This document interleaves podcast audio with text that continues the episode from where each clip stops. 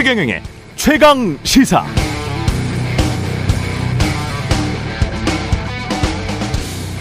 네, 미국이 스스로 자신들의 유일한 경제, 외교, 군사, 기술 분야의 경쟁자다 이렇게 규정한 나라 중국입니다. 중국 인구 14억 명이죠. 전 세계 5.5명 중한 명은 중국인이다 이런 뜻입니다. 한해 국내 총생산 18조 달러 정도 하니까 한국의 10배 정도 되는 규모고요. 세계 2위의 경제 대국입니다. 거대한 나라입니다.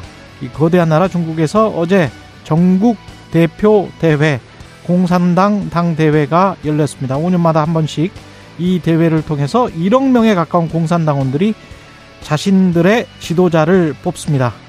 이번에 또 5년 연임이 확정되면 시진핑 중국 국가주석은 총 15년 동안 중국의 권력을 장악하게 되는 것이 되겠습니다. 그러나 앞으로의 5년은 지난 10년과는 좀 다를 것 같습니다. 만만치 않을 것 같고요. 꼭 미국이 중국을 견제 압박해서 그런 것만은 아닙니다. 경제 성장률 자체가 떨어지고 있고 고령화도 급속도로 진행돼서 돈 쓸 곳은 많은데 국가 개발 독재 방식 경제 비효율성이 증폭되고 중국 인민의 삶이 고달파지면 내부에서도 불만이 터져 나올 가능성이 높습니다. 실제 공산당 대회 개막 직전 일어난 시위 현수막에는 이런 이런 글귀가 적혀 있었습니다. 코로나 검사 말고 밥을 달라. 봉쇄 말고 자유를 달라. 지도자 말고 투표권을 달라. 네, 안녕하십니까. 10월 17일 월요일 세상에 이익이 되는 방송 최경련의 최강시사 출발합니다. 저는 KBS 최경련 기자고요. 최경련의 최강시사 유튜브에 검색하시면 실시간 방송 보실 수 있습니다. 문자 참여는 짧은 문자 50원, 긴 문자 100원이 드는 샵 9730 또는 유튜브 무료 콩 어플 많은 이용 부탁드리고요. 청취율 조사 기간 예, 최경련의 최강 시사로 다양한 질문 의견 보내주신 분들 중 추첨 통해서 커피 쿠폰 보내드리고 있습니다. 많은 참여 부탁드립니다. 오늘 최강 시사 오프닝에서 언급한 시진핑 3기 시대 한중 관계 전망해 보고요. 박지원 전 국정원장과 정치 현안 짚어보겠습니다.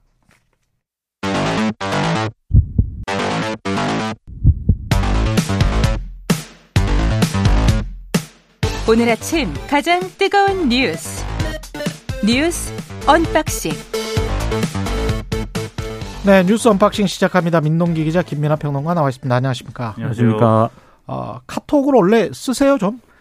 카톡은 주로 이제 업무용으로 많이 업무용으로 쓰고요. 주로 이제 대화라든가 네. 개인적인 어떤 문자 메시지 같은 경우는 저는 텔레그램 많이 사용하고 있습니다. 저는 아예 안 씁니다. 아예 안 써요. 예, 별로 뭐 이번에 타격은 안 입었겠습니다. 카카오톡 뭐- 먹통, 먹통 사태 때문에. 먹통인 뉴스가 예. 나오기 전까지는 먹통인 줄 몰랐어요? 몰랐고 예.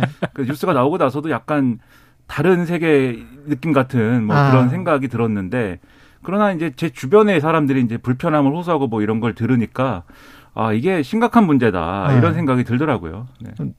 왜 불편해? 이렇게 물어보셨어요?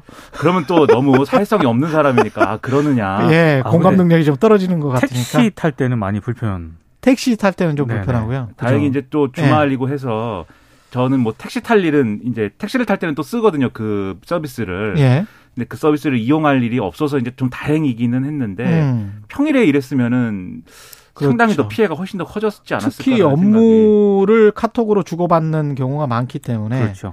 15일 오후면 토요일 날 오후에 지금 화재가 발생했던 거 아니에요? 네, 경기도 성남시 분당에 있는 SK C&C 데이터 센터 지하 전기실에서 화재가 발생했고요. 예. 전력 공급이 차단이 되면서 여기에 이제 서버가 많이 있거든요. 어, 이곳의 서버를 통해 제공되던 인터넷 서비스들이 멈춰 섰습니다. 근데 카카오의 주요 서비스용 서버들이 집중이 돼 있었기 때문에 카카오 피해가 굉장히 이용자들의 피해가 컸고요. 뭐 사고는 언제든지 발생을 할 수 있는 거 아니겠습니까? 그렇죠. 근데 이제 대응에 좀 문제가 있었다라는 지적이 나오고 있습니다.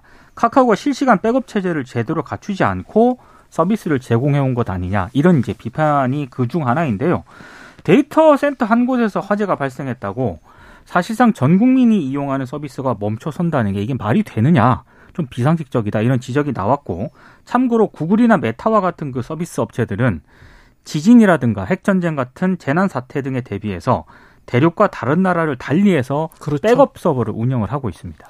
뭐 그런 포털 서비스 제공업체뿐만이 아니고요. 어지간한 언론사 좀 정신이 똑바로 박힌 언론사라면 자국 내뿐만이 아니고 다른 나라의 서버를 둬요. 그래서 진정한 이원화 시스템을 갖추고 있습니다. 그래서 어지간하면 해킹을 당하더라도 그대로 홈페이지가 정상적으로 가동할 수 있게 중소형 언론사도 그렇거든요. 근데 카카오는 사실상 대기업이나 마찬가지인데. 아유, 우리나라 5천만이 거의 다 쓴다고 봐야 네. 그렇죠. 되잖아요. 네. 예. 저 공룡 플랫폼 기업인데 음. 근데 이제 뭐 언론사하고 비교 비교할 그 몸집은 아닌 거죠. 그러니까 말씀하신 것처럼 어마어마하게 또큰 예. 이게 또 차원이 다른 문제기도 한 게 왜냐면은 지금 이제 카카오랑 비교를 하기에 지금 적합한 대상은 네이버인 것 같습니다. 그래서 네이버도 사실 이 SK CNC 센터에 입주를 해 있거든요, 서버들이. 음. 근데 같이 똑같이 이제 피해를 입었는데 네이버 서비스는 일부 잠시 제한이 됐다가 다시 재개가 됐어요. 왜 그러냐면 네이버는 자체 데이터 센터를 갖고 있습니다. 그렇죠. 또 어, 그렇습니다. 네. 자체 여기 데이터 말고 이 아예 자기들이 지은 게 있어요. 예. 근데 이제 카카오의 경우에는 여기 판교에 있는 이 SK C&C가 메인이고 나머지 일부 분산을 해놨다라고는 얘기를 하지만 사실상 어이 SK C&C에 있는 데이터 센터가 어 정지가 되면 그런 이제 분산해 놓은 서버들로는 감당이 안 되는 트래픽 구조를 갖고 있는 거거든요, 지금. 음. 그래서 이게 해명을 했어요. 왜 한 군데 불이 났다고 모든 서비스가 정지하느냐에 대해서 어, 지금 카카오 측이 해명을 했는데 데이터 센터 한 곳 전체가 영향을 받은 것은 이례적인 상황이어서 이원화 조치를 적용하는데 예상보다 오랜 시간이 걸렸다. 이렇게 얘기를 했는데 사실상 이거는 이원화 조치의 핵심을 이행을 안 했다라는 얘기가 되는 겁니다. 이 말이 상호. 모순이에요. 그렇죠. 예, 이원화를 했다는 거는 한쪽의 원, 한쪽의 중심이 무너져도 다른 쪽의 원, 다른 쪽의 중심으로 작동할 수 있다. 똑같이 이게 이원화죠. 그렇죠. 예. 그리고 이제 이게 왜 그러면 이런 사태가 됐느냐에 대해서 사실 좀 원인을 두고 카카오하고 SK CNC하고 약간 분쟁이 있을 것도 같은 생각이 드는데 음. 왜냐하면 이게 카카오만의 문제냐 일차적으로는 카카오가 당연히 이제 서비스 분산을 안 해놓은 거에 대한 문제가 분명히 있죠. 근데 이게 사고가 왜 일어났는지를 보면은 이 SK CNC에 이제 이 서버들이 쭉 입주해 있는 데이터 센터에 이 전원을 공급하는 시스템이 있을 거 아닙니까? 그러니까 이 배터리라든지 이런 것들이 쭉 있는 시스템들이 있는데 여기서 이제 불이 난 거거든요. 근데 원래대로 하면은 이런 이 서버들이 다량 입주해 있는 이런 시설의 경우에는 이런 배터리에서 불이 나거나 했을 때 전체 서비스를 중단하지 않아도 이 불을 끌 수 있는 시스템이나 이런 것들이 또 갖춰져 있어야 됩니다. 예. 근데 지금 SK CNC가 밝힌 거에 보면은 화재 진압을 하다가 이걸 안 끄면 진압이 안 되겠다 이렇게 판단해갖고 다 껐다는 거예요. 그러면은 이 CNC에 이 카카오에 뭐 3만 개가 넘는 지금 서버가 있는데 이게 다 중단이 한꺼번에 돼버린 거고 이 한꺼번에 되는 이 사태를 카카오는 예측하지 못했다라고 하는 거거든요. 그래서 아마 이 카카오가 뭐 어떻게 배상을 이 이용자들한테 할지 모르겠지만 배상하는 과정에서 SK CNC하고 뭐 구상권 청구하고 뭐 이런 분쟁이 생기는 거 아니냐 이런 얘기도 일부에서는 나오는 것 같습니다. 그렇겠네요. 분- 분쟁하고는 별도로요. 지금 카카오 같은 경우는 부가통신 사업자지 않습니까? 그렇죠. 그래서 기간통신 사업자에 준하는 법적 책임을 이번에 지게 해야 한다. 이런 요구가 계속 나오고 있거든요. 기간통신 사업자라면 뭐 SK텔레콤이나. KT처럼 그렇습니다. 예. 예. 근데 지금 왜냐하면 이 소리가 나올 수밖에 없는 게 카카오가 뭐 부가통신 사업자이긴 한데 사실상 전 국민이 사용하는 거나 마찬가지이기 때문에 그렇죠. 그에 맞는 어떤 법적 책임을 져야 한다는 그런 얘기인데 이걸로 병역 고지랄지 세금이랄지 이런 것도 날라오잖아요. 그렇죠. 예. 근데 지금 카카오 이용 약관을 보니까 좀 애매하게 돼 있습니다. 왜냐하면 손해배상 항목과 관련해 가지고요. 뭐 천재지변이나 불가항력 상태에서 발생하는 손해라든가 음.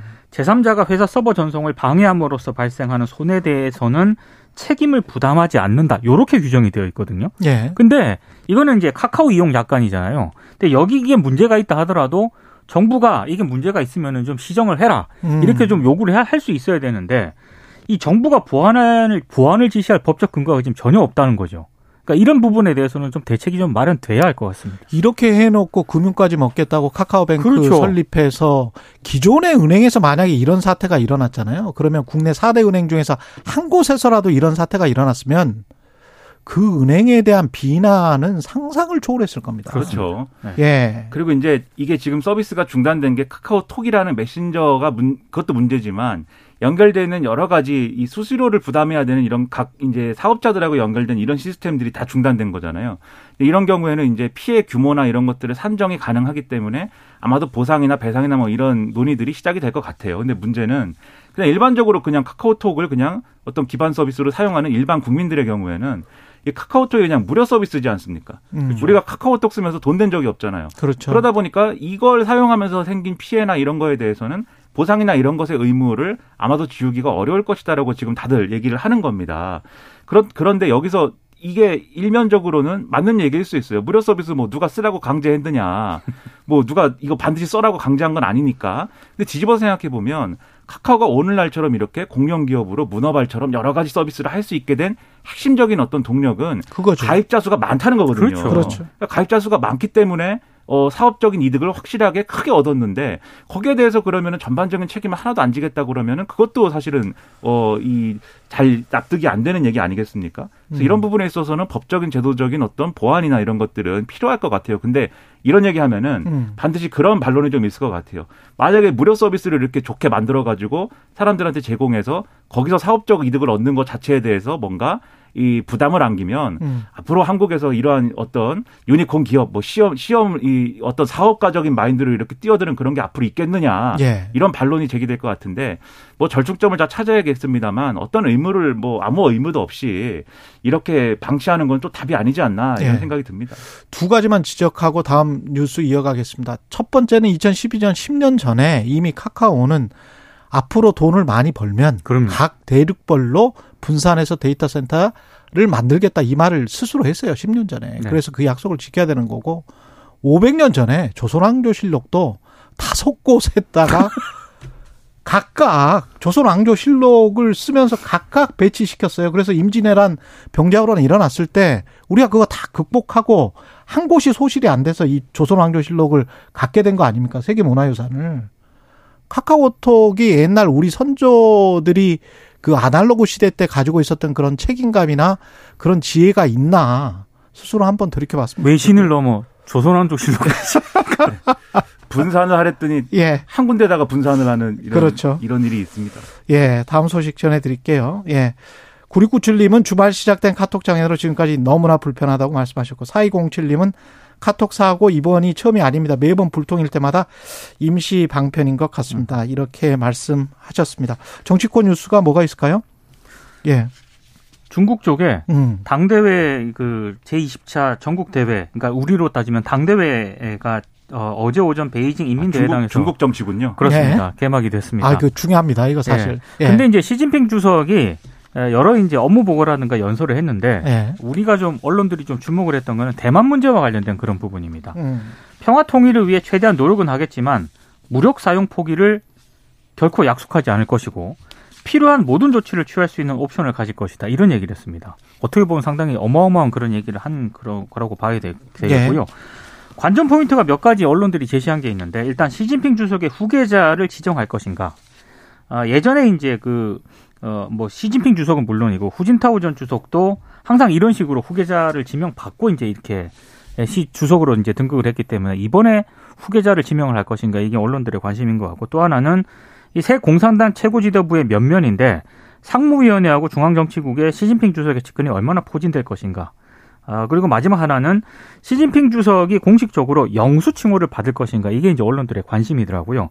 지금까지 중국 최도 지도, 지도자 가운데 영수라는 칭호는 마오쩌둥에게만 쓰였다고 합니다. 어, 이게 뭐 여러 가지 함의가 있는데 지금 어쨌든 그동안 중국 지도부의 교체라는 거는 어, 덩샤오핑이 만들어 놓은 규칙이 원래 있어요. 그렇죠. 그래갖고 두 번까지만 해라. 두 번까지만. 그리고 중임만 해라. 그렇죠. 그렇죠. 예. 그리고 격대 지정, 그러니까 후계자를 바로 다음 후계자를 정하지 말고 다다음 후계자를 정해라라는 게 있어요. 그래서 음. 격대 지정. 그래서 어 이렇게 후진타오 때까지는 그게 작동을 했는데 그럼 후진타오가 지명한 후계자가 있었을 거 아닙니까? 근데 그 후계자가 누군지 어디로 갔는지 지금은 불분명합니다. 어떻게 그렇죠. 된 건지를 이게 누구인지를. 그렇죠. 그 시진핑 주석이 그러면은 그 다음 후계자 어떻게 정할 거냐 이제 이게 지금 안개수적인 건데 지금 이 누가 후계자냐의 얘기는 당대회 끝나고 아마 그 다음에 1차 중앙위에서 어 누가 그러면 정치국 상무위원으로 등장하느냐 등등을 보고 이제 판단해야 될 것 같고 그 다음에 이제 지금 3년임을 하는 것 자체가 이제 아주 이례적이다라고 얘기를 하는데 그러면 시진핑도 명분이 있어야 되는 거 아닙니까? 시진핑 주석도. 예. 그 명분으로 들고 있는 게 대만 통일이다. 이것을 지금 언론이 많이 분석을 하고 있는 거거든요. 와. 그렇게 될 경우에는 사실 최근까지 미국도 그렇고 대만 얘기를 계속 하고 있어요. 음. 그러니까 미국도 만약에 중국이 대만을 침공하면은 도와줄 겁니까? 한국 한국에 대해서 예. 한국이 도와줍니까? 계속 이 물어보고 뭐 의무의 양으로 얘기를 하지 않습니까? 그럼 이게 이 남의 얘기가 아니다. 우리 얘기가 바로 될 수가 있고 또 미중 간의 갈등 구도도 앞으로 시진핑 3년임 때문에 커질 수밖에 없다. 상당히 우리한테는 어려운 국면이 될 것 같습니다. 그래서 사실은 전명소 소장한테 제가 그런 질문을 드렸었던 건데 대만의 TSMC와 한국의 삼성전자 중에서 미국이 만약에 극단적인 상황에 내몰리면 어떤 곳을 선택할까요? 라고 질문을 드렸었거든요. 사실은 굉장히 난처한 질문입니다. 그게. 이게 만약에 두 곳에서 지금 한 곳에서 지금 이미 전쟁이 벌어지고 있잖아요. 유럽에서 우크라이나에서.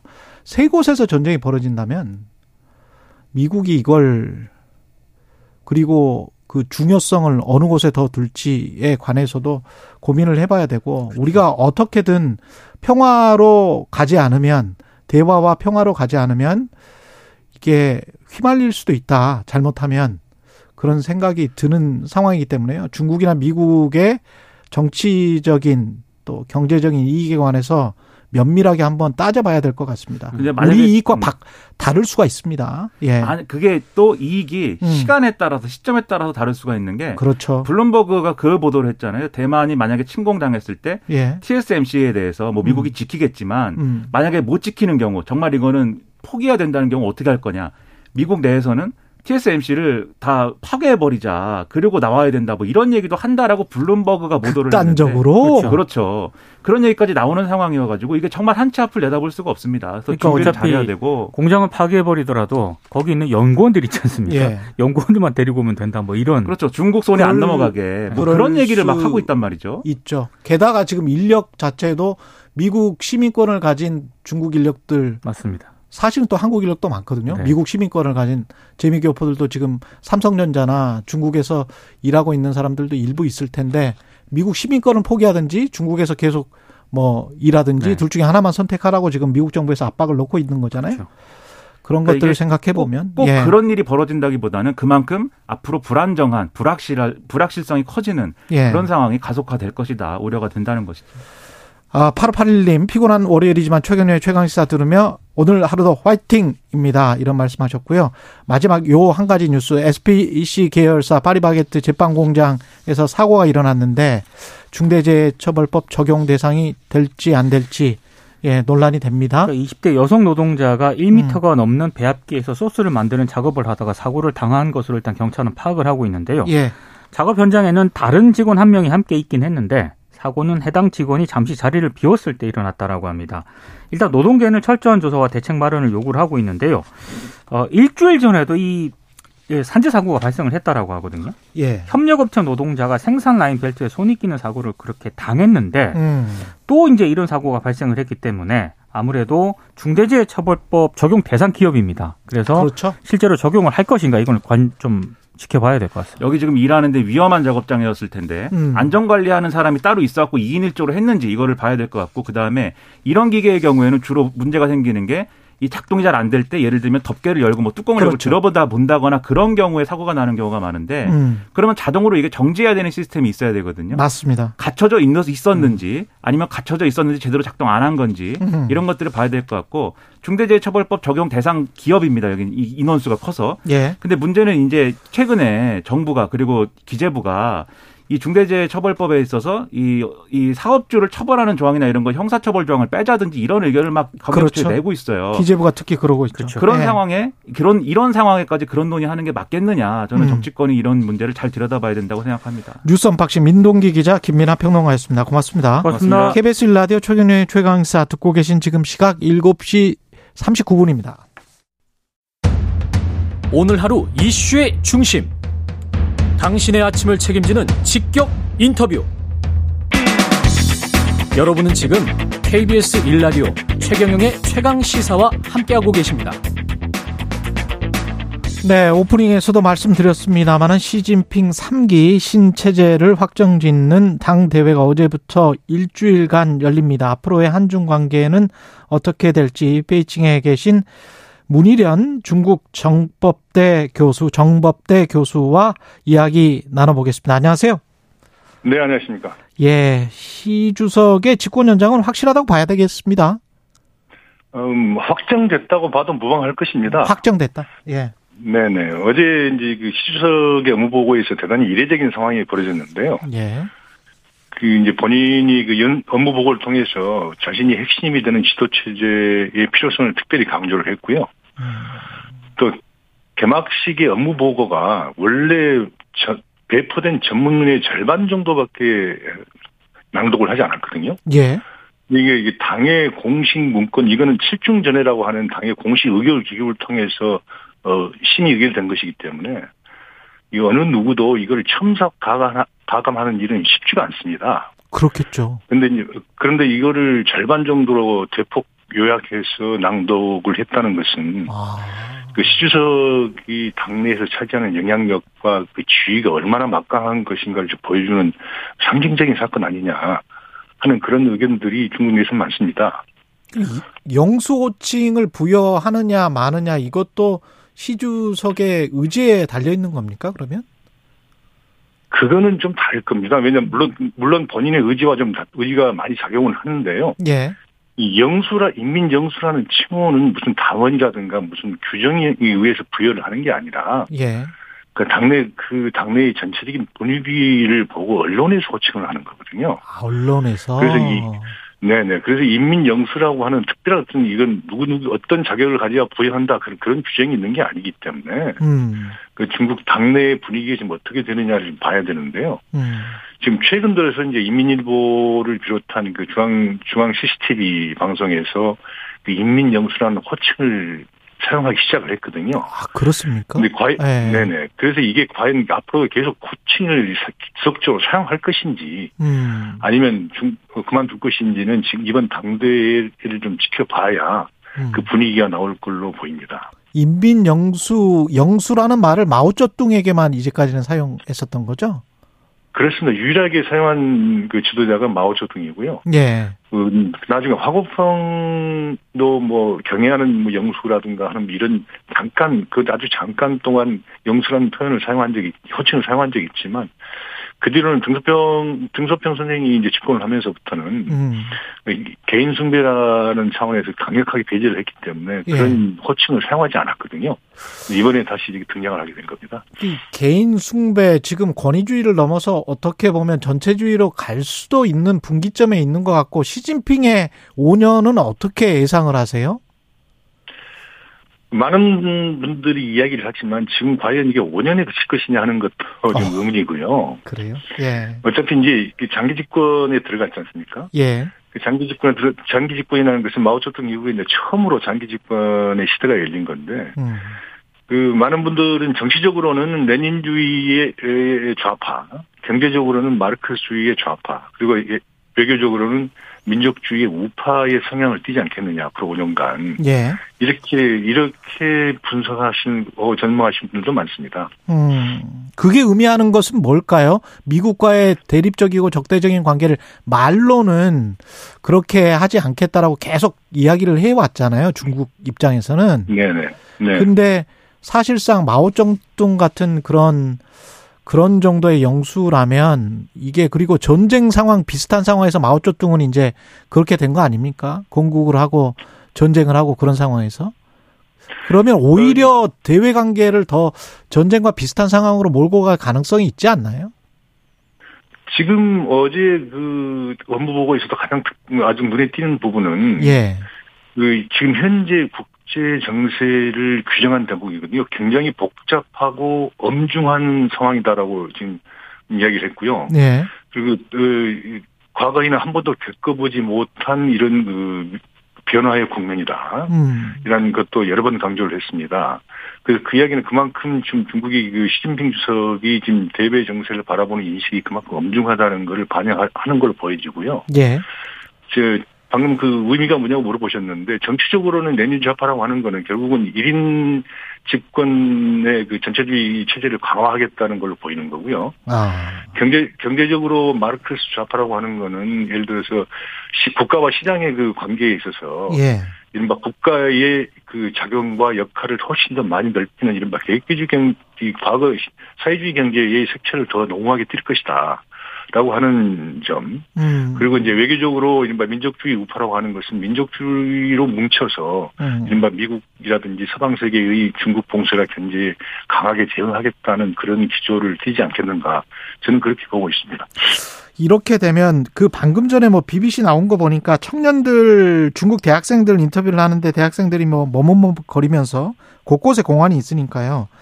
청년 실업률이 높다는 거는 인정을 하더라고요. 그 청년 실업률이 지금 20% 가까이 육박하고 있습니다. 예. 이게 저 전에 없는 그런 음, 수치인데요. 음. 마- 거기에 대해서 많은 불만들이 있지만 드러내놓고 불만을 표출할 수 있는 분위기는 아니기 때문에 예. 어, 그 여러 가지로 지금 엉들려 있는 그런 분위기인 것은 맞습니다. 이런 상황에서 중국 경제가 경제 성장률이 좀 정체가 되고 고령화도 지금 급속도로 진행되고 있거든요. 인구는 곧 네네. 있으면 사실상 감소할 것이다 이런 이야기를 하고 있고 그리고 미국이 계속 경제적으로 압박을 한다면 중국이 부동산이나 여러 가지가 이런 비효율성이 버틸 수 있을까요? 어떻게 생각하십니까? 어, 중국 나름대로는 지금 이 경제가 다소 주춤하긴 하지만 음, 그런 그거는 코로나라고 라고 하는 특수한 상황에다가 미중 간의 갈등이 격화되면서 일시적으로 벌어진 현상이다라고 음, 지금 생각을 하고 있고요. 예, 그래서 어제 어제 그 시진핑 주석의 이른바 업무 보고에서도 지금 당분간은 어려울지도 모르나 전체적인 음, 중국 경제 펀더먼트는 굉장히 튼튼하고 강하- 강하다. 어, 그리고 앞으로 앞으로는 물론 그 과거처럼 그 수치에 연연하는 고도의 성장률이 연연하지 않겠지만 그 이른바 고품질 발전이라고 하는 새로운 개념을 제시를 했거든요. 고품질 이 발전, 고- 예, 네네. 그 질이 높은 이런 발전을 통해서 이른바 자기들이 그 중국 경제를 계속해서 발전시켜 나가겠다는 강한 자신감을 보이고 있는 것은 사실인데요. 어, 개인적으로는 중국 경제가 다소 좀 어려운 것은 사실이지만 그렇다고 해서 미국이 생각하는 것처럼 그렇게 쉽게 중국을 무너뜨리거나 음. 중국 경제를 갖다 분, 이른바 추락하게 하는 것은 아마 어렵지 않겠나 하는 생각이 듭니다. 예. 좀 뭐 금융도 완전히 개방된 나라가 아니니까요. 여러 가지로 뭐 한계가 있겠죠. 근데 중국 내 반응은 어떻습니까? 뭐 반 시진핑 문구가 적힌 현수막이 걸리기도 했었다는데 시위는 그렇게 거의 없는 것 같다는 어 보도가 나오고 있습니다. 중국 내에서 그 반정부 시위를 한다는 것은 가- 상상할 수가 없는 아, 그런. 일인데요. 예. 그리고 이 그런 경우도 없을 뿐만 아니라 그 요- 엊그저께 그 베이징시에 있는 주요 간선도로에다가 교- 그 다리에다가 현수막을 걸린 사건은 대단히 이례적인 사건입니다. 아, 그것도 이례적이군요. 저- 예. 음, 뭐 중국에서는 볼 수 없는 그런 사건들이 벌어졌기 때문에 굉장히 긴장을 하고 이제 그, 그 덕분에 지금 베이징시 전체가 지금 완전히 그 계엄사, 계엄령과 같은 상황한 경- 경제 태세에 들어가 있는, 들어가 있는데요. 예. 근데 그, 그러한 상황은 지금 중국의, 중국 내 전체 정치적인 분위기로 보면 불- 가능하지가 않고요. 음. 특히 이제 대학생들이나 이 전문층에서도 직접적으로 정부를 비판하거나 아니면 반정부적인 음, 성향을 띠는 구호를 외친다거나 이것은 가능하지가 않습니다. 대만에 관한 침공 이거는 어떻게 보세요? 가능성? 지금 이제 그 미국의 CIA 국장이 이제 2027년까지 대만의 침공 가능성이 있다고 지금 이야기를 하지 않습니까? 예. 근데 그 2027년이라고 하는 해는 주- 중국의 인민해방군 창군 100주년이 된 해거든요. 어.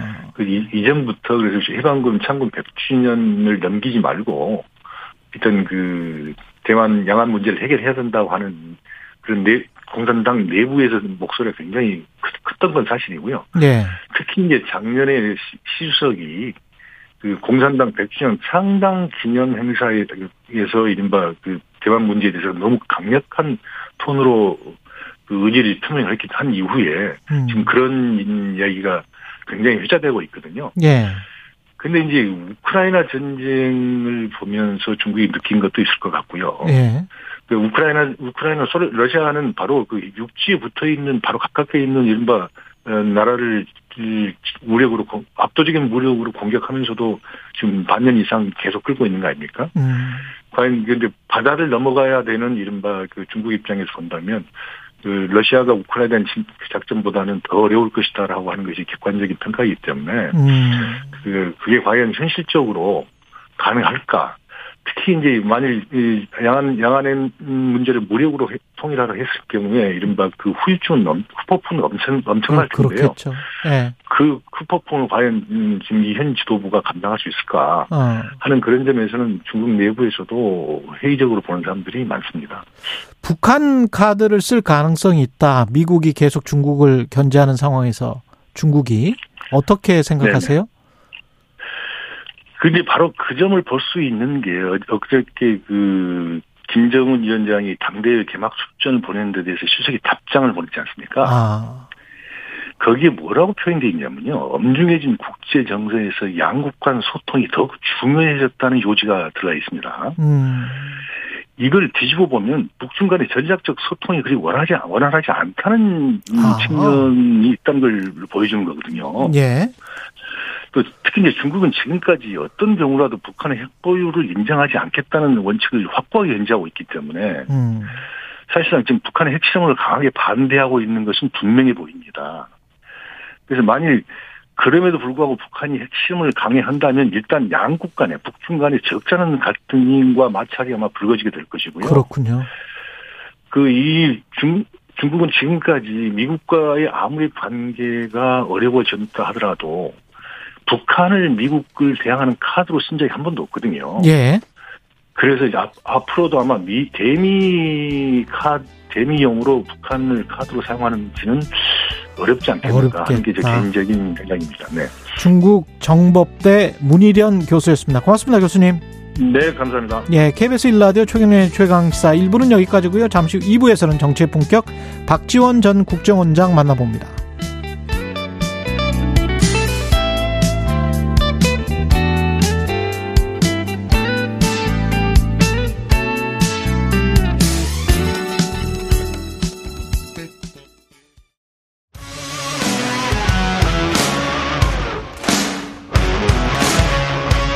오늘 하루 이슈의 중심 최경영의 최강 시사.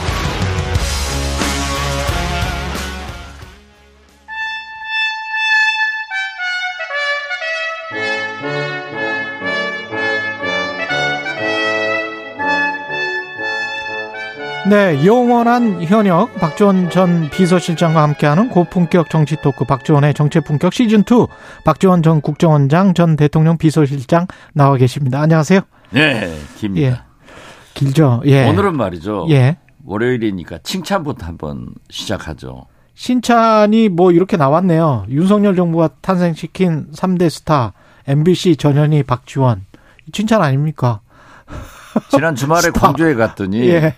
사람들이 그 얘기를 하더라고요. 아, 그래요? 그래서 예. 광주 기- 언론인들 만나가지고 예. 야 내가 이렇게 스타 됐다 했더니 기사를 재밌게 써줬더라고요. 음. 아무튼 뭐 그건 사실 아니에요. 어? 스타라는 거는 사실이다. 예. 근데 사실은 좀 씁쓸한 심정이 있으셔서 이런 아, 페이스북에 그렇죠. 그렇죠. 어, 예. 그러한 걸로 윤석열 정부에 대항해서 싸워서 스타가 되는 게 되겠어요? 음. 대통령이 성공할 수 있도록 협력해서 스타가 되는 세상이 돼야지. 음. 아무튼 광주에 가서 저도 길을 좀 바꿔 왔는데요. 예. 엉망이에요. 윤석열 대통령에 대한 실망이 음. 거기뿐만 아니죠. 전국적으로 그러하고 있, 있으니까 음. 지금 칭찬 한번 하고 싶어요. 스스로 셀프 칭찬. 지금 보면은 예. 예. 이 여권에서 예. 일부 인사가 9.19 합의를 지켜야 한다. 음. 지금 파기하려고 하잖아요. 예. 지켜야 한다.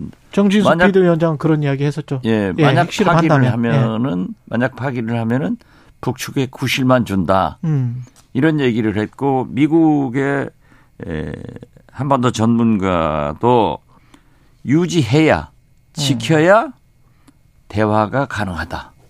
이렇게 얘기를 했더라고요. 예. 그래서 아 그러한 것이 움직이고 있구나 음. 하는 생각을 했고요. 또 한 가지는 이재명 대표도 바이든, 펠로시 등 미국의 20여 지도자들에게 IRA 음. 즉 전기차 아, 문제에 대해서 서신을 보냈더라고요. 예. 이런 거 보면은 안보나 경제. 경제는 여야가 없어야 된다. 음. 이런 분위기를 윤석열 대통령께서 좀 잘 살려나가시기를 바라는 마음에서 칭찬합니다. 조금씩은 노력을 하고 있다. 예. 그런 거를 짚어주셨는데 감사원 중간감사 결과 서해 공무원 사건부터 좀 살펴를 보자 하면 새롭게 나온 어떤 소식 같은 게 있을까요? 보고 보셨습니까? 이 감사 결과 보고서는? 지금 그 감사원 보도 자료에 의하면은요. 예. 새로운 게 나왔어요. 어떤 겁니까? 구명 조끼에 예. 한자가 써 있다. 한자가 써져 있다. 예. 그리고 이대진 씨 피살 공무원이 손에 붕대를 감았다. 붕대를 감았다. 예. 어떤 과정에서 상처를 입었을 수 있는데 어디에서 그러면 붕대를 감았을까요? 글쎄요. 그리고 예. 근처에 중국 어선이 있었다. 이런 자. 게 나오는데 요약해 한자의 구명복이나 이 붕대, 음. 중국 어선 문제는 제가 모든 관계 장관 NSC 상임위 NSC 회의에 참석을 했지만은 이건 처음 듣는 얘기예요. 그때 당시에는 이런 보고가 없었어요. 전혀 없었어요. 어, 그래서 나는 이게 좀 어떤 유출을 하는 것은 쉽잖아요. 중국 어선에서 혹시 그런 게 있는데 아무튼 이건 처음이다. 이분이 그러니까 물에 빠졌는데 중국 예. 어선에서 이분을 건졌다가 구명복을 입혔고 손에 상처도 붕대를 감아줬다. 예. 이렇게 이제 유추를 해볼 수도 있는 겁니다. 근데 글쎄요, 그러한 유추가 나오는데 근데 왜 다시 빠지지 물에? 그러니까 뭐 월복시키려고 자기가 월복시 아저 월복하려고 그랬는지 뭐 빠졌는지는 모르지만은 아무튼 이게 처음 나와요. 그래서 그렇게 뭐 중국 어선에서 구출을 했는지 음. 어쨌는지는 몰라요. 예. 아무튼 구명복에 한자가 써 있다. 음. 그리고 붕대를 손에 감았다. 그리고 인근에 중국 어선이 있다. 그래서 그러한 것을 조사를 할때 예. 해경청장이 나는 안 들은 것으로 해라. 이런 문제를 제기했는데 당시 해경청장이 예, 당시 해경청장이. 그래서 저는 이건 처음이에요. 예. 제가 아무리 복귀를 해봐도 이런 말은 처음이에요. 아. 그리고 제가 이런 건 있어요. 당시 구명복을 구명조끼를 입고 떨어졌는데 그렇죠. 그래서 그럼 구명조끼의 비품을 숫자를 확인해 봐라. 제가 회의에서 해경청장한테 그런 얘기를 했어요. 음. 확인을 해봐라. 그랬더니 그 어업 지도선에서 구명조끼의 숫자가 관리가 안 되고 있대요. 아 관리가 안 되고 예, 있다. 새로운 구입된 구명조끼와 과거 폐품된 구명조끼가 한꺼번에 혼재돼 있어가지고 파악이 안 된다. 그래서 이대진 씨가 무슨 구명조끼를 입었는가는 모른다. 그래서 왜 그렇게 비품의 관리가 안 되고 있느냐? 제가 그런 질문을 한 적은 있어요. 그렇군요. 예. 당시 보도를 보면 구명복을 입었던 것이 실족의 증거가 아니다. 그렇죠. 실족한 사람이 어떻게 구명복을 입고 실족을 하느냐. 그렇죠. 그렇게 이제 보도가 예, 나왔었던 그러니까 것이거든요. 당시에 예. 제가 기억하는 것은 CCTV의 사각 지점에서 신발을 벗어놓고 슬리퍼죠. 음. 신발을 벗어놓고 구명복을 입고 바다로 내렸다, 떨어졌다 이런 얘기였거든요. 예. 그런데 그래서 그러면 그 구명복을 입었는지 안 입었는지를 확인하기 위해서 음. 대작을 보아라. 숫자가 부족하면 되지 않느냐 했더니 혼재해서 신구 제품을 혼재해서 관리하고 있어 있었기 때문에 파악이 못 된다. 그래서 내가 아그 업지도선의 비품 관리가 엉망이다. 음. 이런 얘기는 한 적이 있어요. 그런데 어떻게 됐든 한자가 써 있는 구명복 음. 또 손에 붕대를 감은 것 그리고 인근에 중국 어선이 있었던 것 이건 처음 듣는 얘기예요. 처음 듣는다 이렇게 말씀을 하셨고 공식적으로 이게 의미하는 것은 진실과 관련해서는 조금 좀 논박이 있을 것 같고요. 글쎄 이런 문제는 아마 검찰에서 이제 조사를 하겠지만은 그렇죠. 예. 어떻게 해서 이러한 것이 나왔는가 어. 하는 그 의문은 저한테도 있어요. 근데 감사원 중간 조사 결과 발표 그 자체 관해서는 어떻게 생각을 하십니까? 그것은 예. 감사위원회 의결도 없이 조사를 했고 음. 발표도 의결 없이 발표를 했으면 이건 불법이에요. 불법이다. 직권 남용이에요. 예. 그리고 지난 국감 이야기는 뭐 여야 정쟁 뭐 이런 건데 지난주에 좀 마무리를 하고 싶은데 짧, 짧, 짧게나마 무슨 총살감, 김일성주의자 별 이야기 다 나왔었잖아요. 그게 말이 됩니까? 음. 김문수 위원장은 거듭 말씀드리지만 5.3 사태 같은 때 극렬한 어, 진짜 좌파 운동권이었어요. 그래서 극우 보수로 전향한 건 좋아요. 예.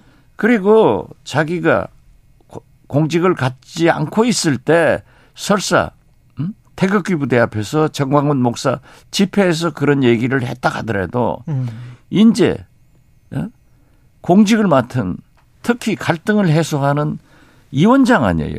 예. 거기에서 김일성 주의자다? 어? 신영복 교수를 비난하는 것? 자기의 전향은 옳고 신영복 교수의 전향은 틀린 겁니까? 그리고 거기에다가 정진석 비대위원장, 김문수 한 사람뿐 아니라고요? 이런 식으로 해서 전국이 풀려나가겠습니까? 어? 이건 진짜 색깔론을 강하게 하는 거예요. 음. 지금 북한에서 뭐 엄청난 도발이 있고 예. 사실상 16일부터 11월 6일 지금 오늘도 핵실험을 할 수 있는 가능한 날짜예요. 예. 그렇지만은 제가 볼 때는 지금은 시진핑 3기 연임이 아직은 확정 안 됐잖아요. 예. 어, 중국 공산당 대회를 하고 있기 때문에 피하고 있는지는 모르지만은 우리 국정원 발표에 의하면은 오늘 또 핵실험을 할 수 있는 날인데 예. 이렇게 강하게 어? 이러한 사상 논쟁 종북몰이를 해가지고 자기들 지지도를 회복하려고 하겠죠. 음. 그러니까 북한에서 도발 핵실험을 하면요. 미국은 집권당 바이든 대통령이 손해가 됩니다. 예. 네, 그것을 위해서 김정은도 도발하려는 거고 핵실험 하려고 하는 거고요. 그러나 우리나라는 보수층이 득을 보는 거예요. 음. 진보는 굉장히 비판을 받는 거예요. 그래서 지금 현재 그러한 것을 해결하는데 노력을 해야지 거기에다 더 해가지고 기름을 붓는다. 아니 이건 불타고 있는 곳에 기름 확 기얹어서 어? 분열시키는 거 아니에요. 음. 근데 아까 저 중국 정법대 문희령 교수는 북한이 핵실험을 하는 것을 중국도 바라지 않는다라는 절대 식으로 안 바라, 저 바라지 않죠. 아, 그렇게 네, 보십니까, 그럼요. 원장님도? 예. 중국이 북한 핵을 보유하는 것을 가장 싫어합니다. 음. 만약에 북한이 하면은 우리나라도, 일본도, 대만도 도미노 현상이 일어나니까. 그렇죠. 그러니까 절대 중국이 반대하는 거예요. 아, 그러면 북한의 핵 인정 자체로 가면 한반도뿐만이 아니고 일본, 호주, 대만 다 다. 하는 거죠. 그래서 그렇기 그거는 중국이 바라지 않는다. 때문에 제가 지금 핵실험 이러한 것을 저지시키는 데는 윤석열 대통령의 담대한 구상은 음. 핵무력 정체법을 김정은이 제정한 이후는 무효가 됐다 이거죠. 예. 그래서 빨리 윤석열 대통령은 바이든 대통령을 설득해서 바이든의 담대한 구상이 나와서 바이든은 시진핑을 을 설득해. 설득해서 북한의 핵실험 또는 미사일 도발을 저지시켜야 된다 이거죠. 북한을 저지시킬 수 있는 세력은 사실상 중국 밖에 없는. 저는 사실상 중국밖에 없어요. 아. 지금 현재 유엔 제재나 미국 제재를 따르면서도 중국은 암암리에 다 공급을 해주거든요. 예. 석유, 원유, 음. 식량, 의약품, 생필품, 건설자재. 중국에서 공급 안 하면은 어떤 의미에서 보면은 3일만 안 해도 북한이 굉장히 어려워진다고요. 마찬가지로 러시아에서도 하고 있지만은 네. 음, 그렇게 푸틴은 그렇게 크지는 않아요. 예. 그렇지만 어떻게 됐든 북한의 영향력을 행사할 수 있는 제1은 시진핑 주석이다. 음. 여기하고 바이든 대통령이 잘 외교를 해야 된다. 저는 음. 그렇게 봐요. 그렇게 하도록 우리는 바이든 대통령을 설득해야 된다. 그렇죠. 그렇게 하면 평화 무드가 다시 조성될 수 있을 것이다. 예. 그러니까 그럼- 보십시오. 예. 핵무장. 핵을 우리도 갖자. 음. 뭐 핵 전술핵 배치, 전술핵 재배치. 재배치.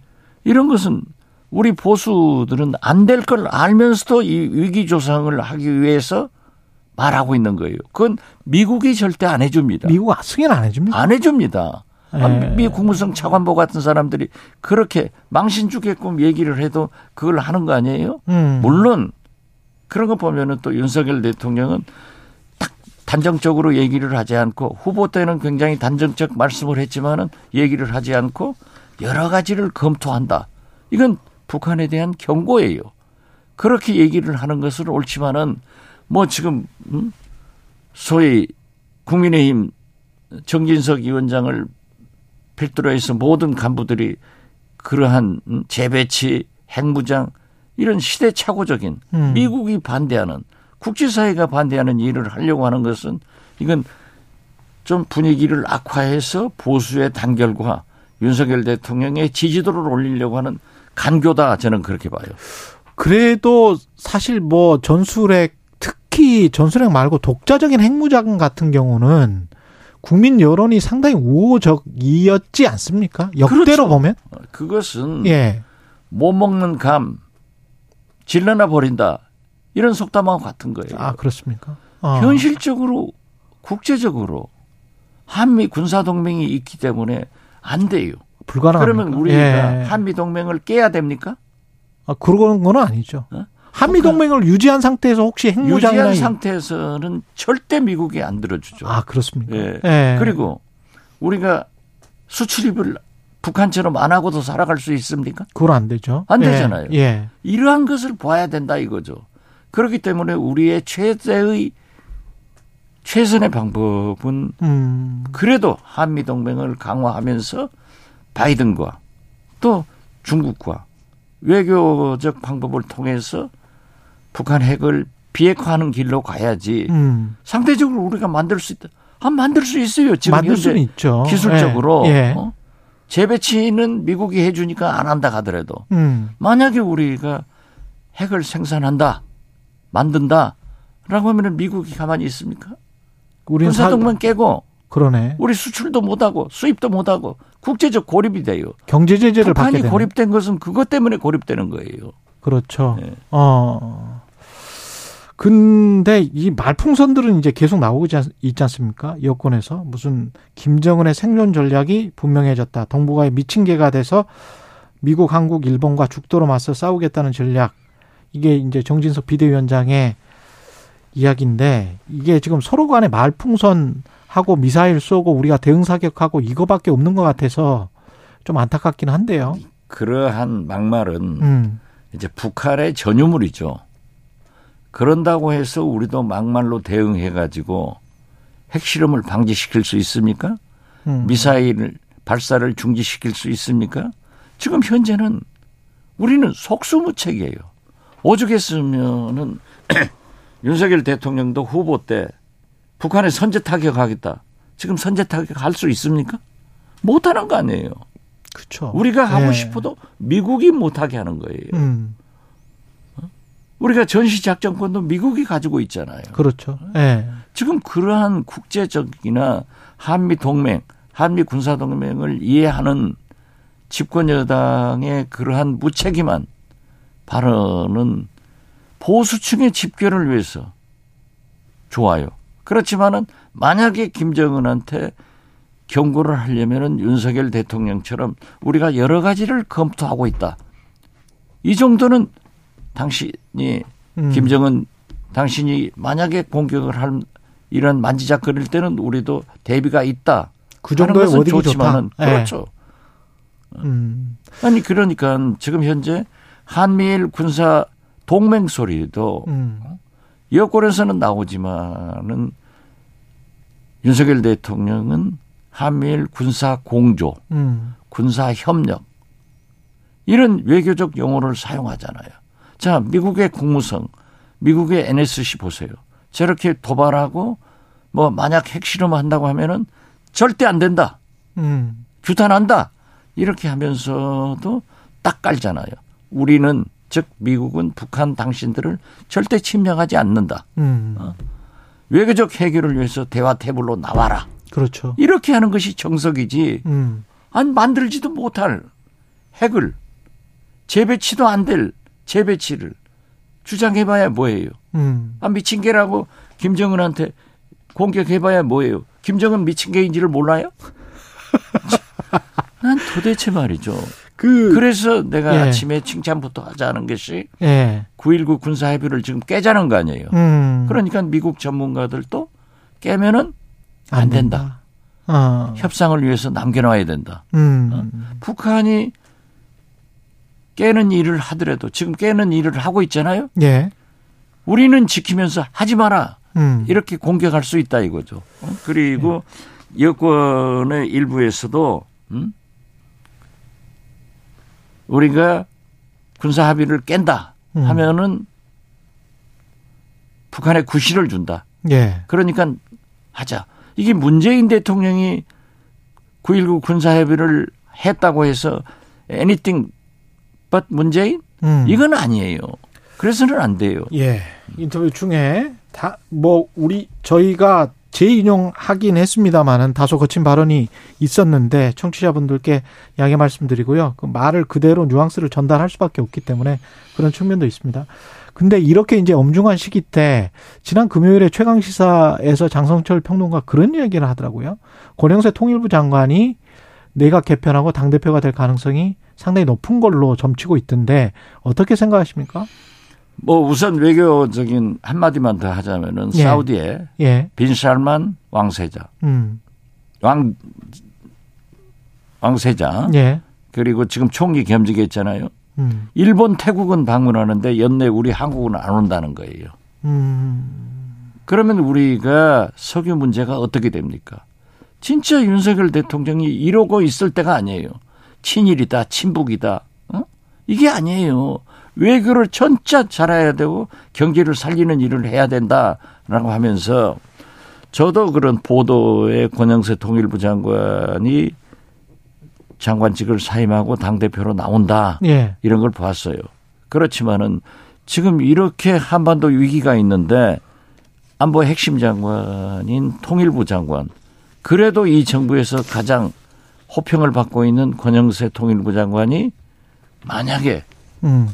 통일부 장관을 사임하고 당 대표로 나온다 하면은 윤석열 정부는 안보보다 가장 중요한 안보보다 당권 장악이 중요한가 하는 비난을 면치 못할 거예요. 아, 역으로. 예. 그렇죠. 그리고 음. 지금 사실 그렇잖아요. 당권을 죽어도 윤석열 대통령은 유승민에게 안 주겠다. 음. 그런데 계속 1등 아니에요. 그렇죠. 여론은 그리고 예. TK에서도 음. 과거에는 유승민 의원을 박근혜 탄핵에 동조했다고 해서 배신자라고 했는데 계속 음. 1등 나오고 있잖아요. 알겠습니다. 그렇기 여기까지. 때문에 죽어도 예. 안 되는데 당심에서 1등을 하는 나경원 음. 전 의원을 고령화 뭐 저출산 부위원장으로 임명하더라고요. 예. 이건 정리를 하고 있는 거예요. 그런 차원에서 비교적 호평을 받는 권영세 통일부 장관의 차출론도 나오겠지만은 음. 단일화 과정에 검토는 하고 있을 거예요. 알겠습니다. 박지원 전 국정원장과 함께한 정치의 본격 시즌 2였습니다. 고맙습니다. 네, 감사합니다. 최경영의 최강 시사는 여러분과 함께합니다. 짧은 문자 50원, 긴 문자 100원이 드는 샵 9730. 어플 콩과 유튜브는 무료로 참여하실 수 있습니다.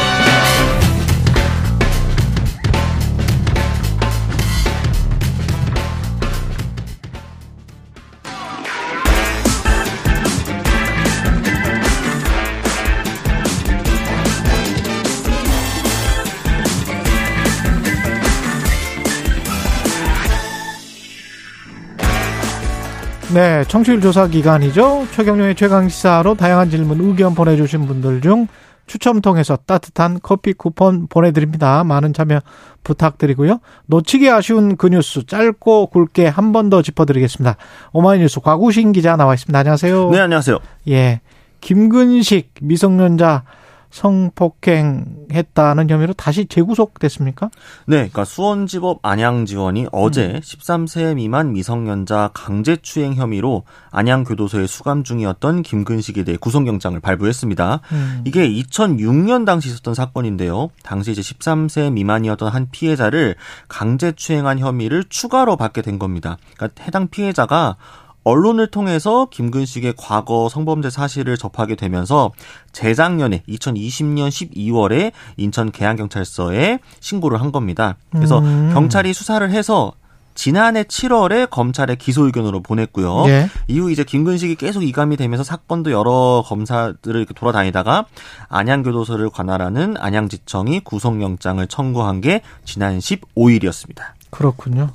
실제 영장 발부까지 시간이 다소 걸릴 것 같았는데 법원이 빠른 결정을 해서 다시 구속시켜 버렸습니다. 네, 그러니까 예. 법원이 어제 오후에 영장 실질 심사를 했는데 1시간 음. 가량 진행을 하고 심사 종료 2시간 만에 영장이 나왔다고 합니다. 보통 하게 되면은 그날 밤이나 뭐 다음날 새벽 정도에 나오는데 이례적으로 나온 건데요. 음. 검찰 관계자가 뭐 수사 난도가 상당히 높았지만 여러 증거 관계를 분석해 혐의를 입증했다고 말했고요.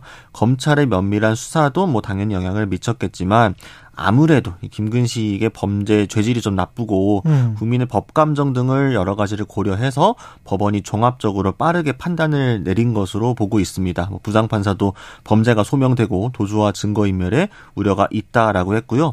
법무부는 국민 안전과 피해자 보호를 위해 최선을 다하겠다 이런 입장을 냈습니다. 지금 사실 보면은 지난 7월에 기소 의견을 냈다고 하는데 김근식이 풀려나기 직 전에 네. 이런 상황이 다시 연출되는 걸 보면 법무부나 검찰의 고육지책이 아니었나 뭐 이런 생각도 좀 드네요. 뭐 그런 정치적인 어. 고려가 있었던 거 아니냐 아니 좀 어. 타이밍상 갑자기 그렇죠. 까마귀가 날서 배가 떨어진 예. 건지 모르겠습니다만. 예, 우정부 시장도 뭐 절대 이쪽으로는 올 수 없다라고 막 그랬었잖아요. 네, 그러니까 예. 어제 의정부의 시민분들이 대규모 집회를 열기도 했고요. 사실은 음. 원래 오늘 출소하면 의정부 갱생시설로 입소를 할 예정이었기 때문에 물론 뭐 여행 금지라든가 외출 제한 등 조치가 있긴 했지만 이제 미성년자 학부 그 아동을 둔 학부모들이 워낙 반대가 문제가 심했고 김동근 의정부 시장이 아예 그 진입을 하는 인근 도로 폐쇄를 하는 행정 명령까지 내려가지고 그렇죠. 막겠다고 했었는데 네. 어쨌든 다행히도 뭐 계속 안양교도소에서 수감된 채 재판을 받게 될 예정이라 지역 사회 관련 갈등은 조금 일단락된 걸로 보입니다. 차기 정의당 대표 관련된 소식 또좀 전해드려야 되겠습니다. 네, 정의당이 지금 전국 동시 당직 선거 진행 중이고요. 지난 음. 14일부터 온라인 투표에 들어가서 온라인 투표는 오늘 오후 6시에 마감입니다. 그리고 내일하고 모레는 미투표자 대상 ARS 투표가 실시가 되고요.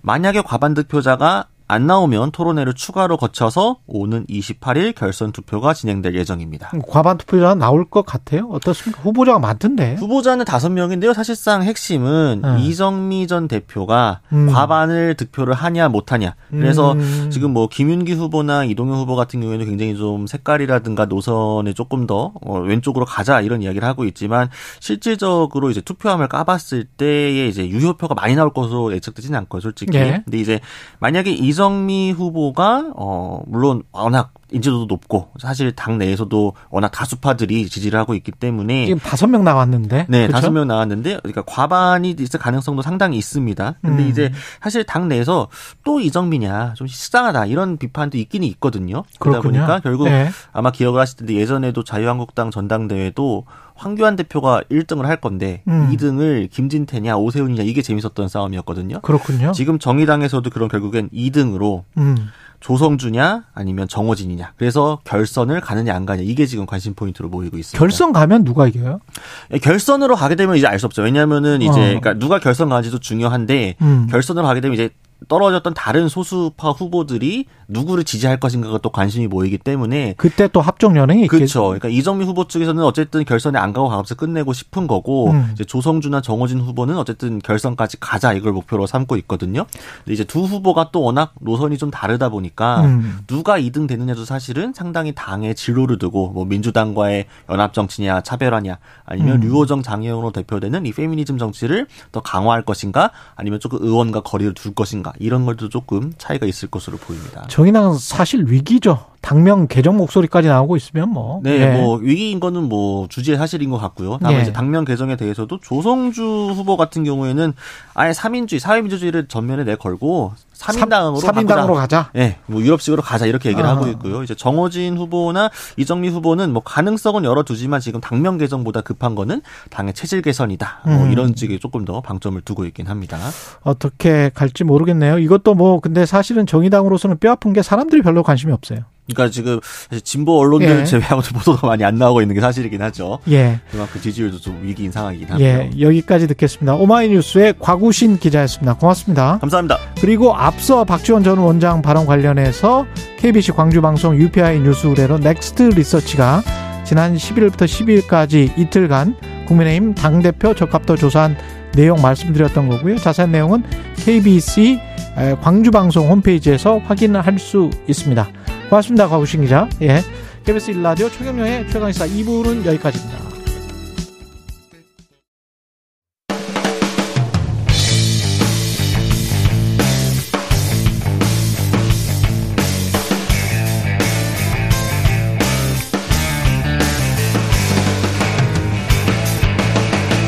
최경영의 최강 시사.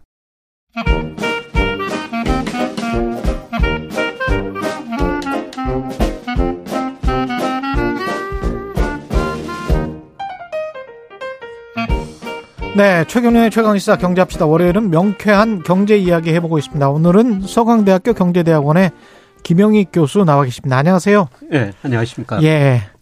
한국에서 미스터 둠으로 사실 불리고 계시는 김영희 교수님이신데요. 그, 한 1년 반쯤 전에 이제 제가 경제쇼 진행 그 할 때, 한 예, 2년쯤, 예. 2년 더 됐네요.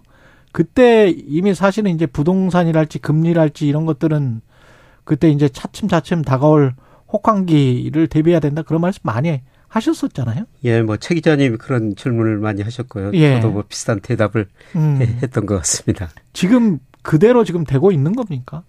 예, 제가 예상한 것보다는 좀 늦게 왔죠. 조금 늦게 예, 왔습니다. 그래서 제가 뭐 작년 하반기부터 뭐 주식이고 부동산이고 좀 많이 떨어질 수 있다. 조심스럽게 접근하시는 게 좋다. 음. 이런 말씀을 드렸는데 그렇죠. 뭐 주가는 작년 하반기보다 떨어지고요. 음. 예, 부동산 가격은 올 2월을 정점으로 뭐 주로 아파트 가격 중심으로 예. 뭐 계속 떨어지고 있는 추세입니다. 지금 뭐 기준금리 3% 돼서 그런데 앞으로도 올해 말에 한 3.5%될 것 같고 미국은 4.5% 정도 될 것 같은 게 주요한 관측인데 그건 맞습니까? 예. 우리 뭐 기준금리 3% 됐는데요. 예. 예. 지금 물가도 높고 그다음에 미국이 금리를 음. 뭐더 올리니까 우리도 음. 아마 연말에 3.5% 우리 저 금통이라고 그러는데 통합 정책 결정 방향 회의 음. 뭐 이게 이제 한 번 남았거든요. 예. 예. 이번에 그 0.5% 포인트 올렸습니다마는 아마 뭐 물가 또, 예, 0.5% 네. 포인트 그러면 3.5% 정도가 될 것 같습니다. 네, 또 빅스텝을 밟을 것이다. 예, 예. 그렇게 되면 부동산 시장은 어떻게 되나요? 이미 부동산 가격은 떨어졌습니다만은 부동산 가격 하락세가 좀 가속화 될 수가 있죠. 하락세가 예, 가속화 될 것이다. 뭐 금리가 부동산 가격에 어떤 영향을 미치는가 이걸 분석해 봤을 때뭐 금리가 오르면은 그 다음 달부터 부동산 가격 상승률이 둔화됐고요. 음. 예, 보통 6개월에서 9개월 사이에 시차를 두고 더 큰 영향을 미치거든요. 예. 예. 그러니까 올 하반기 좀 계속 금리를 인상한 거는 뭐 내년 들어가지고 부동산 가격이 더 많이 떨어질 수 있다. 음. 이렇게 볼 수가 있고요. 예, 그 다음에 부동산 가격을 결정하는 게 금리뿐만 아니라 경기예요. 그렇죠. 예, 초기에는 금리가 부동산 가격에 중요한 영향을 미치지만 시간이 갈수록 경기가 더 중요한 영향을 미칩니다. 음. 예, 그런데 우리 경제가 지금 나빠지기 시작했다는 거죠. 상반기 예. 플러스 성장했는데요. 아마 4분기 내년 상반기에는 우리 경제가 마이너스 성장할 가능성이 높습니다. 음. 예, 그동안 수출이 증가해 가지고 우리 경제가 겨우 플러스 성장 유지하고 있는데요. 예, 그런데 10월부터 우리 수출 증가율이 아마 전년 동월 대비 마이너스로 돌아설 것 같습니다. 아 그렇군요. 예, 그러면 가계가 지금 금리도 오르고 물가 오르니까 실질 소득이 줄여든 상태고요. 그렇죠. 예, 그다음에 우리 기업들도 투자를 별로 안 해요. 음. 한국은행과 자금 순환표 보니까 지난 6월 말 현재 물론 차별화는 됐지만 우리 기업들이 941조 원 현금성 자산을 가지고 있거든요. 예. 그만큼 투자 안 하는데 소비 투자도 별로 안 늘어나는데 수출마저 줄어들면은 음. 아마 경제 성장률이 4분기 내년 상반기에는 전분기 대비 마이너스가 나올 수가 있다는 거죠. 예, 그러면 금리도 오른 데다가 경기마저 나빠지면은 예, 부동산 가격 하락 속도가 좀 더 깊어질 수가 있다는 겁니다. 기업들 입장에서는 투자를 그렇게 많은 현금에도 불구하고 물론 현금을 가지고 있는 기업들 입장에서는 예, 예. 안 하는 이유는 아직 뭔가 덜 떨어졌다. 그렇죠. 뭐 덜 떨어졌다는 거고 있고요. 음. 미래가 안 보인다는 것이죠. 미래가 안 보인다. 예, 제가 예. 뭐 기업 사회이사도 해봤습니다만은 미래가 보이면 돈 빌려가지고 투자를 하거든요. 그렇죠. 예. 예. 미래 기대 수익률이 굉장히 낮고 음. 지금 투자할 때가 그렇게 마땅치 않기 때문에 예, 음. 지금 현재 뭐 여러 가지가 경제도 불확실하고 금융시장도 불확실하니까 그렇게 현금을 많이 쌓아놓고 있는 거거든요. 2008년 금융위기 때와 비교해서 어떻습니까? 그때 기억을 해보면 예. 더듬해 보면 2010년부터 부동산 가격이 떨어져서 2014년까지 한 5년 정도 떨어졌지 않습니까? 예, 그렇죠. 그때는 근데 우리가 그래도 선제적으로 금리를 인상할 수 있었단 말이죠. 예. 지금은 어떻게 보세요? 그때하고 가장 큰 차이점이 가계부채가 지금 많이 늘었다는 것이죠. 가계부채. 예. 예. 네, 지금 올 2분기 뭐 1, 2분기 통계 보면은 가계부채가 GDP 105%로 우리나라 세계에서 가계부채가 제일 높은 수준이거든요. 맞습니다. 예. 예. 그래서 이 가계가 부실해졌기 때문에 그 2008년 충격보다는 조금 더 심할 수가 있고요. 음. 예, 그다음에 2008년, 2009년에는 뭐 중국이라는 나라 우리 옆에 있었어요. 예. 네. 2008년에 미국에서 위기가 오고 2009년에 전 세계 경제가 마이너스 성장했는데요. 음. 중국 경제는 2009년 2010년 9 내지 10% 성장해 버리거든요. 고도 성장 예. 여전히. 예. 그래서 우리 수출 비중이 중국으로 급격히 늘어나면서 실물 경제 측면에서 보면은 2009년 우리는 뭐 세계 경제 어려운 기업에 비해서 중국 때문에 상대적 선방했죠. 예, 선방했어요. 그런데 예. 지금은 중국 경제마저 나빠지고 있다는 것이죠. 게다가 블락화된 경제로 계속 이제 중국에 대한 견제를 하고 있기 때문에 미국이. 예, 그렇습니다. 예. 예, 그리고 중국이 그 투자 중심으로 성장했는데요. 그러는 과정에서 기업 부채가 너무 많이 늘어났어요. 음. 그래서 기업이 부실해지고 은행이 부실해지고 이걸 좀 구조 조정을 해야 되는데 뭐 구조조정 속도가 느리고요. 예, 그 다음에 미국 경제가 뭐올 3분기에는 약간의 플러스 성장을 할 것 같습니다. 예. 예. 그런데 4분기 들어가지고 아마 소비 고용도 줄어들 가능성이 높거든요. 아. 예. 그래서 금리도 오른 상태에서 수출마저 감소하면서 우리 경제가 마이너스 성장하면은 음. 이게 부동산 가격에 조금 더 충격을 줄 수가 있다는 겁니다. 근데 바이든 대통령이 어젠가 그런 이야기를 했더라고요. 그 초 강달러에 예. 관해서 어떻게 생각하냐 그러니까 그게 우리 경제에 우리 경제라는 건 미국 경제죠. 예, 예. 미국 경제에 문제될 게 없다. 그리고 다른 나라 어, 세계 세계가 고달러 상황 때문에 어려움에 처하는 거는 그들 나라들의 경제 문제 때문이다. 이렇게 예. 이제 유체 이탈식 화법을 전개를 했어요. 예, 예. 이거는 그냥 계속 가겠다는 거잖아요. 예. 예. 그래서 뭐 달러 강세가 조금 더 지속될 수가 있습니다만은 음. 뭐 그럼에도 불구하고 미국 불균형 좀 심화되고 있거든요. 예, 예. 예, 달러가 강세되니까 미국 소비자 입장에서는 상대적으로 자기 나라 돈의 구매력이 올라가니까요. 그렇죠. 수입을 더 늘리고 있거든요. 음. 예, 그래서 미국의 무역 수지 적자가 제가 보기에는 뭐 지속할 수 없을 정도로 지금 확대되고 있습니다. 음. 예, 그래서 대순부채가 GDP 예, 대비 거의 80%에 이르고 있고요. 예. 그다음에 연방 정부 부채도 GDP 대비 120%가 넘었거든요. 그래서 지금 당장은 괜찮지만은 대내의 불균형이 좀 심화되고 있기 때문에 음. 예, 미 달러 가치가 얼마까지 계속 강세로 갈 것인가는 좀 지켜봐야 될 것 같고요. 시장에 의해서 조만간 조정될 수도 있다. 예. 예. 그리고 가장 중요한 거는 달러 가치가 국제 결제은행 계산한 것 보면 한 30% 정도 가대평가돼 있습니다. 예. 이 30% 가대평가된 게 2020년 아 2000년대 초반이거든요. 음. 예, 그때 미국에서가 정보통신 혁명으로 미국 생산성이 증가하고 뭐 고성장 저물가를 동시에 달성했다. 미국 경제 신경제다. 골지락스 이코노미다. 예. 미국 경제를 극찬할 때 예. 30% 정도 가대평가됐어요. 음. 예, 그런데 지금 미국 경제가 그 정도 좋지는 않거든요. 그렇죠. 그렇죠. 예. 그래서 저는 시간이 갈수록 음. 시장이 달러 가치를 결정하는데 뭐 조만간 이런 시장의 힘에서 달러 가치가 하락세로 돌아서리라 보고 있습니다. 이거는 뭐 제 견해뿐만 아니라요. 예. 예 최근에 그 블룸버그 컨센서스 보니까 음. 올해는 달러 가치만 강세거든요. 음. 예, 그런데 뭐 내년 1, 4분기 이후로 보니까 달러 가치만 떨어지고 위안 그다음에 엔, 유로화 음. 다 강세로 전환된 거로 보고 있거든요. 예. 그래서 이런 거 보면은 달러 음. 가치가 조만간 정점을 치고 뭐 우리 환율도 오늘은 좀 많이 오를 것 같습니다. 그렇군요. 예. 예. 비용이라는 측면에서 봤을 때는 지금 인플레이션 그때 2008년과 1010년 이후 그다음에 2010년부터 2014년까지의 부동산 하락기 때 예. 강남 쪽이 오히려 더 많이 떨어졌지 않습니까? 예, 예. 분명히 그때는. 예, 예. 그래서 뭐 그 엄청나게 떨어졌었는데 그때랑 지금이랑 비용은 건설사들이 굉장히 더 많이 지금 부담해야 되는 상황이잖아요. 이것들 인플레이션의 영향 때문에라도 하락이 조금 좀 그 멈출 수 있다 이렇게 보는 시각에 관해서는 어떻게 생각하세요?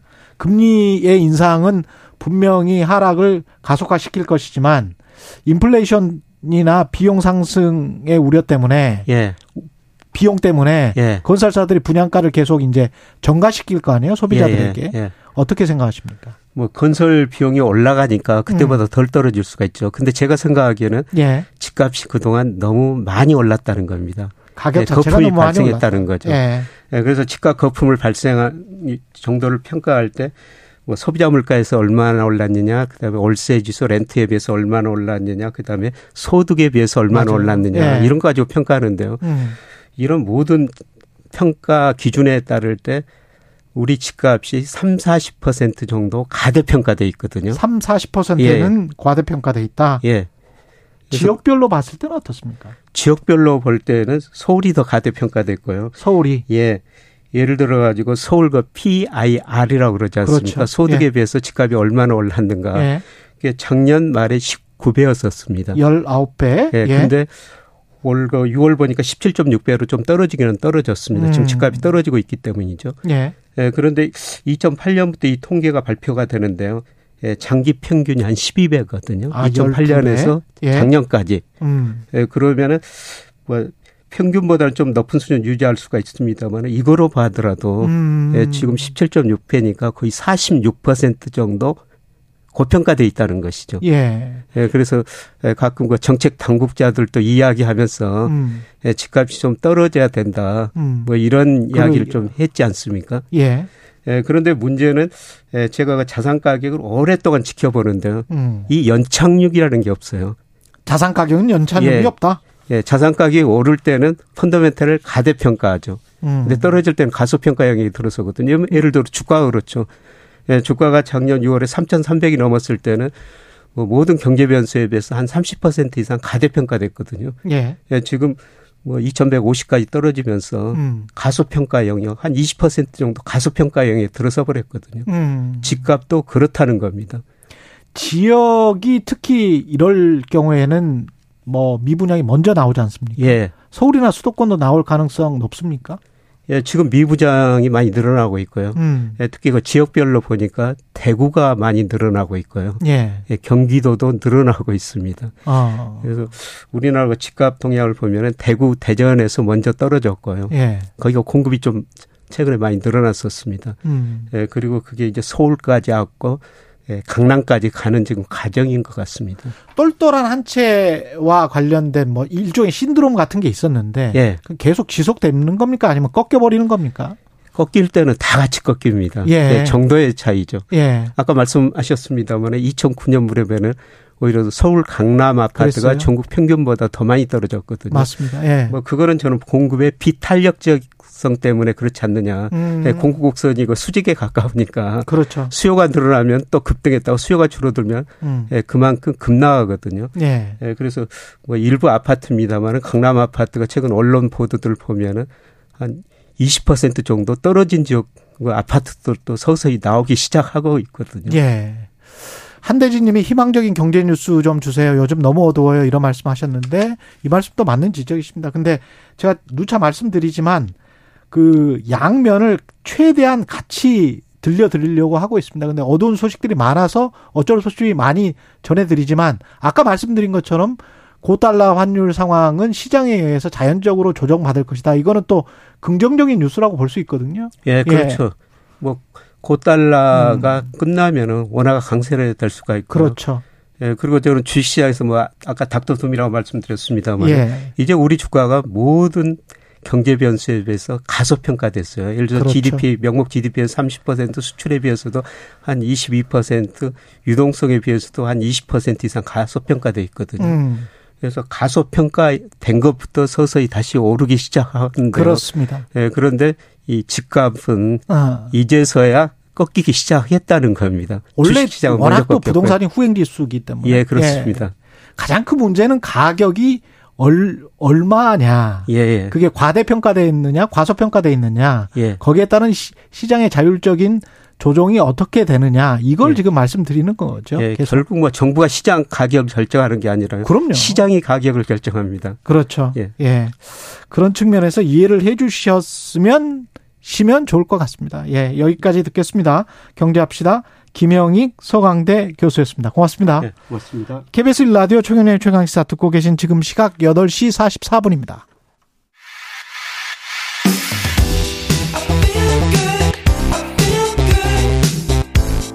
세상에 이익이 되는 방송 최경영의 최강 시사 네, 주말 사이 카카오 서비스 장애로 많은 분들이 불편하셨을 텐데요. 먹통 30시간 만에 어젯밤에야 주요 서비스는 복구됐습니다. 그런데 일부 서비스 아직도 문제가 있고요. 근본적인 문제, 대책은 무엇일지 서효재 아, 한국 데이터 어, 센터 연합회 선, 선임 연구원이십니다. 연결돼 있습니다. 안녕하세요. 네, 안녕하세요. 예. 이게 어떤 문제들 때문에 이렇게 된 건가요? 아, 일단 카카오의 이번 사건은 어, 저희가 예상하기로는 이화 데이터 센터의 그 서버룸 이원화 조치가 좀 제대로 이루어지지 않은 것이 문제라고 보고 있습니다. 예. 네. 화재가 발생했던 그 SK C&C 데이터 센터가 직접적인 원인이라고는 보고 있지만, 음. 사실 다수의 국민이 이용하는 그 대규모 서비스, 뭐 사업자라, 사업자라든지 금융 사업자들은 메인 서버 백업 센터를 따로 운영하게 되어 있고요. 그러니까요. 네, 그 다음에 재난재해 시에 이제 서비스가 중단되지 않도록 이제 대비를 하고 있습니다. 음. 그런데 이제 카카오는 이러한 이원화 과정에서 조금 문제가 있었을 것으로 보여지고요. 예. 네, 두 번째로는 이제 카카오는 자체 데이터 센터가 아직 없습니다. 예. 그렇기 때문에 아무래도 이제 대규모 데이터를 취급하는 사업자임에도 어, 이러한 문제가 발생을 했을 때 당연히 이제 자체 센터를 가지고 있는 사업자보다는 초기 대응이 유연할 수가 없을 것으로 보여지고요. 음. 이 두 가지가 좀 크게 원인이 원인으로 작용하지 않나 싶습니다. 자체 데이터 센터는 네이버 같은 경우는 가지고 있어요? 네이버는 춘천에 이제 데이터 센터 각이라고 해서 자체 데이터 센터를 가지고 있습니다. 예. 그러면 SK C&C에게 카카오는 이른바 이제 아웃소싱 같은 거를 한 겁니까? 데이터 관리를? 아웃, 네, 서버를? 아웃소싱이라기보다는 예. 우리가 부동산 개념으로 조금 생각을 해보자면 음. 어, 돈을 내고 이제 월세살이를 하는 개념인데요. 아. 네, 데이터 센터의 구축에는 많은 비용이 들어가다 보니까 어, 초기에는 이런 구축 비용을 절약하고 어, 저희가 이제 월세살이 개념으로 데이터 센터의 상면을 임대해서 본인들의 어. 서버를 넣고 이제 서비스를 제공하는 개념으로 보시면 될 것 같습니다. 근데 카, 카오가 LG CNS에게 이제 월세살이를 했었을 때가 어 2012년이란 말이죠. 그때 사고가 났을 때각 네. 대륙에 돈 많이 벌어서 데이터 데이터 센터 구축하겠다 이렇게 이야기를 했고 예, 예. 그 이후에 돈을 많이 벌었어요. 네네. 근데 왜 데이터 센터 구축이 늦어졌을까요? 어, 일단은 비용 문제가 클 것으로 보여지는데요. 예. 어, 카카오는 사실 지금 비대화가 된 지 아직 10년, 이제 10년 정도 된 기업이죠. 음. 근데 이제 통상적으로 40메가와트급 서울에 있는 그 두 번째로 전력을 많이 쓰는 그 목동 IDC 같은 경우에 이제 구축 비용만 평균 4천억 원이 소요가 되고요. 거기에 이제 전담 인력 배치라든지 안에 있는 서버들을 들여 들어가는 비용은 별도입니다. 아, 그렇군요. 네, 그렇기 때문에 아무래도 해당 금액을 이제 투자해서 자체 데이터 센터를 구축하기까지는 그 기업이 커가는 과정에서 의사결정에서 조금 어려움이 있었을 것으로 보여지고요. 결국 비용 문제, 돈 문제였다? 네, 그 두 번째로는 또 이유가 있는데요. 예. 지금 규제로부터 어느 정도 자유로울 수 있다는 점입니다. 아. 데이터 센터를 구축해서 운영을 하게 되면은 이제 운영 안정성 확보를 위해서 각종 점검이나 규제 대상이 되거든요. 예.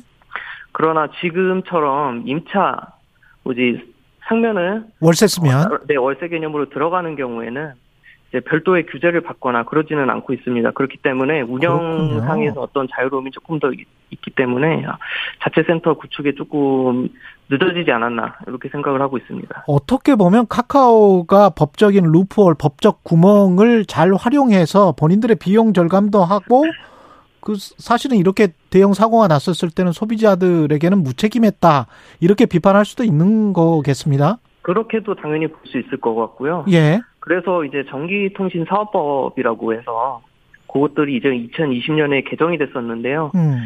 그 지금처럼 KT나 SK, SKT처럼 기간통신 사업자 말고 카카오나 네이버처럼 부가통신 사업자들은 이런 어 이제 고객들을 보호하기 위한 의무들을 조금 다할 수 있도록 그 법이 좀 개정이 됐고요. 그래서 카카오에서는 지금 안산 쪽에 이제야 이제 자체 데이터 센터를 좀 구축하고 있는 실정입니다. 그렇군요. 네. 이게 그리고 카카오 대응할 때 화재가 예상할 수 없는 사고였다 이렇게 이야기를 했잖아요. 네네. 근데 화재는 일반적으로 일어나는 사고 아닙니까? 화재는 일반적으로 사, 어, 일어나는 사고가 맞고요. 예.